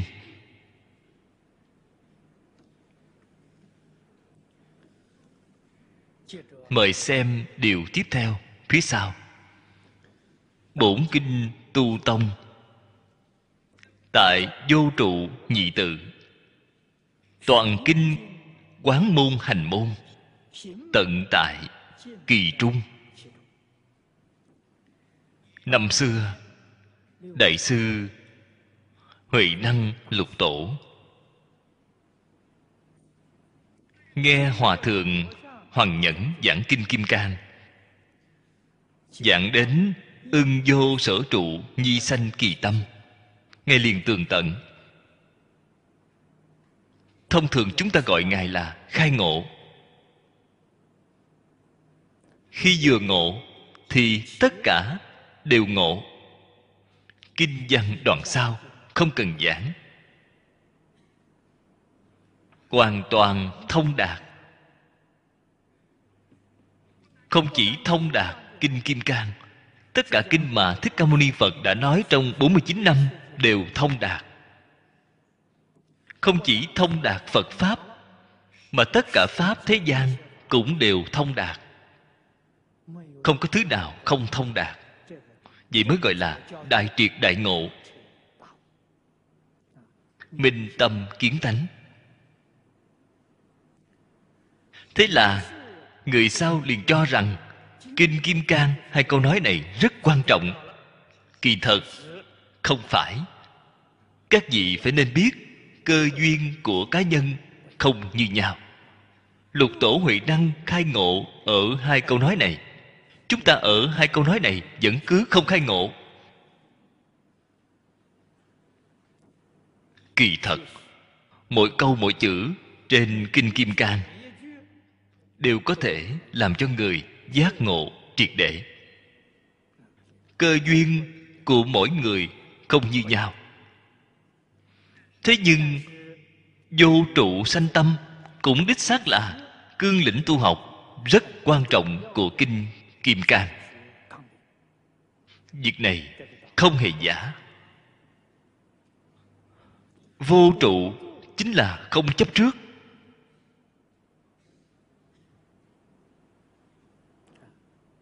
Tất cả pháp đều không chấp trước.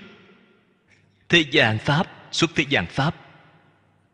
Không và có, hai bên thảy đều không chấp trước.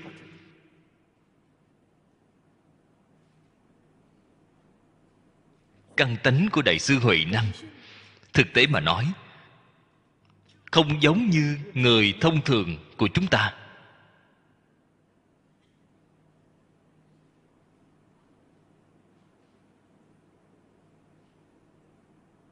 Khi ngài mới gặp ngũ tổ.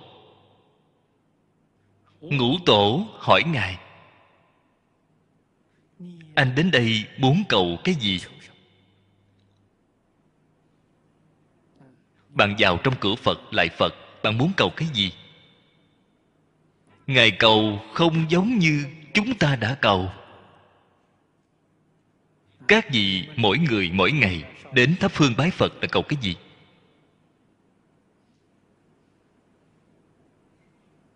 Cầu phát tài. Cầu thăng quan, cầu bảo hộ khỏe mạnh sống lâu, cầu bình an, cầu những thứ này. Ngài không cầu như vậy. Lúc đó ngài trả lời, ngài đến là để làm phật. Bạn xem cái khẩu khí này, rất cự khôi. Ngài vào trong cửa phật là để làm phật.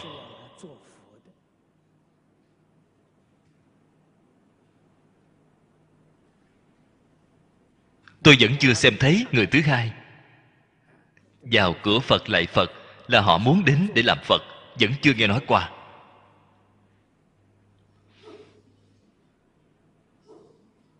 Cho nên tôi đọc kinh vô lượng thọ. Tôi bồi phục năm dốc sát đất đối với tỳ kheo pháp tạng. Ngày cao minh hơn lục tổ. Lục tổ chỉ nói làm phật bạn xem pháp tạng ở trước mặt thế gian từ tại dương phật. Phật hỏi ngài ngài không chỉ làm phật, mà còn siêu quá chư phật.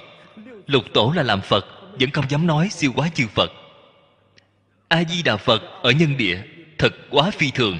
Ngài muốn làm phật mà vượt qua chư phật. Thấy tâm nguyện của người này, thật khác thường. Bạn xem, ngài cải chính bài kệ của pháp sư thần tú. Liền tương ưng với phương pháp tu hành của kinh kim cang.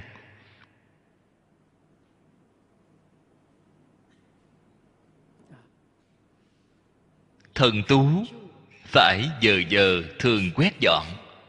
Đại sư ngài thì vốn dĩ không một vật. Vô trụ chính là vốn dĩ không một vật bạn xem cái tâm này thật là sạch sẽ.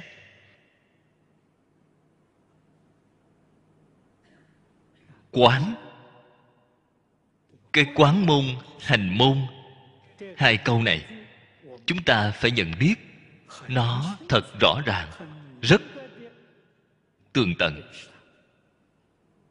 Quán chính là cách nhìn, cách nghĩ của bạn đối với vũ trụ nhân sanh. Đây gọi là quán môn. Cách nghĩ của bạn thế nào? Cách nhìn của bạn thế nào? Hành môn chính là đời sống. Chính là ngay trong cuộc sống thường ngày. Hay nói cách khác, bạn trải qua ngày tháng như thế nào? Bạn sinh hoạt ra sao? Đó gọi là hành môn.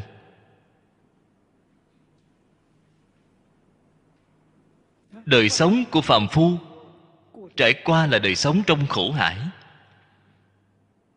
Đời sống của chư phật bồ tát là trải qua đời sống trí tuệ, viên mãn.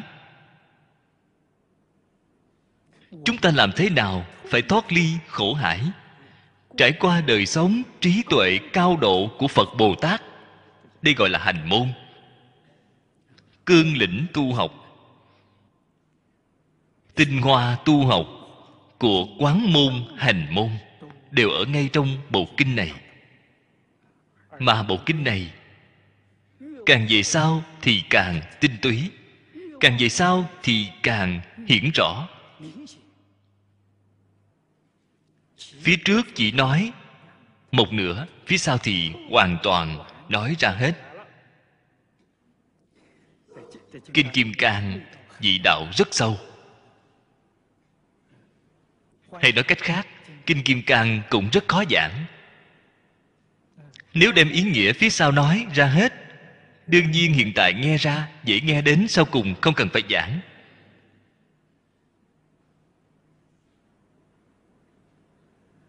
Cho nên chúng ta cũng cần phải ở nửa bộ trước, cũng là nửa hiểu, nửa không hiểu, lộ chút tin thức đến đoạn sau mới có cái để nói, nếu không đến sau cùng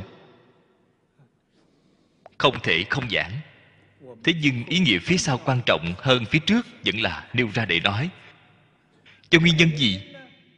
Đạo tràng thính chúng của chúng ta không phải trường học học sinh lên lớp. Có người hôm nay đến, sau đó họ không có cơ hội đến nghe. Nếu nghe không được cái tinh túy, chẳng phải là đáng tiếc sao? Chẳng phải là cô phụ họ rồi sao?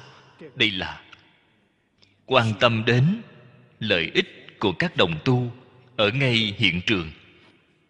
Chúng ta cũng không thể quan tâm đến nhiều được. Cho nên có, trước đến, sau đến. Có hiện tại, có thể nghe đoạn sau thì có thể không có cơ hội nghe. Có người phía trước không nghe được, phía sau mới đến. Loại hiện tượng này giảng kinh trong nhà phật rất phổ biến. Cần phải thảy đều chú ý đến. Đây là quán môn hành môn rất quan trọng. Đại trí độ luận dân, bát nhã yếu chỉ, tại ly nhất thiết pháp, tức nhất thiết pháp. Ly nhất thiết pháp là vô trụ, tức nhất thiết pháp là sanh tâm. Sanh tâm cùng vô trụ là một, không phải hai. Chúng ta đem nó xem thành hai vậy thì lại thấy sai rồi. Vô trụ cùng sanh tâm là một sự việc. Là đồng thời. Không có trước sau. Không có thứ lớp. Sanh tâm chính là vô trụ. Vô trụ chính là sanh tâm. Sanh cái tâm gì vậy? Xin cái tâm tự độ độ tha. Tuy sanh tâm, chắc chắn không thể chấp trước. Chắc chắn không thể trụ, không trụ được. Vừa trụ thì sai, vừa trụ liền mê. Cái trụ này đơn giản mà nói chính là dính tướng, chấp trước. Vừa có chấp trước thì sai rồi. Vừa có chấp trước, tâm liền không thanh tịnh. Trong lòng có một vật. Không phải đại sư huệ năng đã nói, vốn dĩ không một vật. Vậy bạn có một vật, có một vật thì sai rồi. Cho nên, vô trụ cùng sanh tâm là một sự việc. Hiểu rõ cái nguyên lý này, sau đó bạn liền sẽ thể hội được. Không và có là một sự việc chân vọng là một sự việc. Thiện ác là một sự việc. Phải quấy là một sự việc. Nhân ngã là một sự việc. Tình dữ vô tình, đồng viên chủng trí. Tận hư không, khắp pháp giới, là một chỉnh thể, là một tự thể. Nếu bạn có thể lĩnh ngộ cái tầng này, khế nhập được cái cảnh giới này, vậy thì chúc mừng bạn bạn chứng được pháp thân thanh tịnh rồi. Bạn không phải phàm phu, bạn đã là pháp thân đại sĩ rồi. Thế nên mục đích chân thật thế tôn giảng kinh nói pháp chính là hy vọng chúng ta có thể khế nhập vào cảnh giới này, chứng được cái cảnh giới này. Mời mở kinh văn. Tờ thứ năm. Tờ thứ năm hàng thứ ba.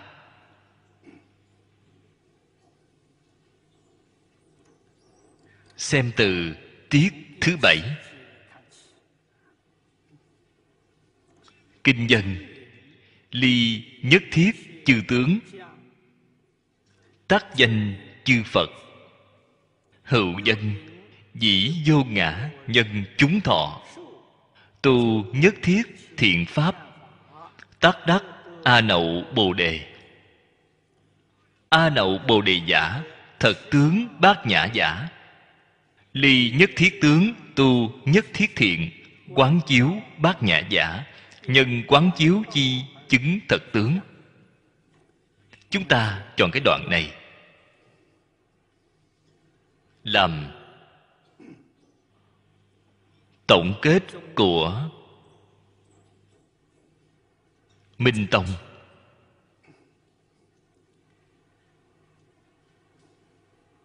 Thế tôn, ở trong bổn kinh, nói với chúng ta, lìa tất cả tướng thì gọi là chư phật. Ở chỗ này nói chư phật là nói từ bồ tát sơ trụ mãi đến cứu cánh, phật quả. Tổng cộng có 42 vị thứ. Chư phật là chỉ những thứ này. Mà không phải giống như ý nghĩa thông thường, không phải là cái ý này. Ngài là nói phần chứng gì? Thế nên do đây có thể biết bồ tát phần chứng dị, đích thực, xác thực là phật. Phần chứng phật không phải là giả. Chúng ta xem thấy trong kinh điển đại thừa, giống như trong phẩm phổ môn đã nói, đáng dùng thân phật để độ, thì liền hiện ra thân phật để độ.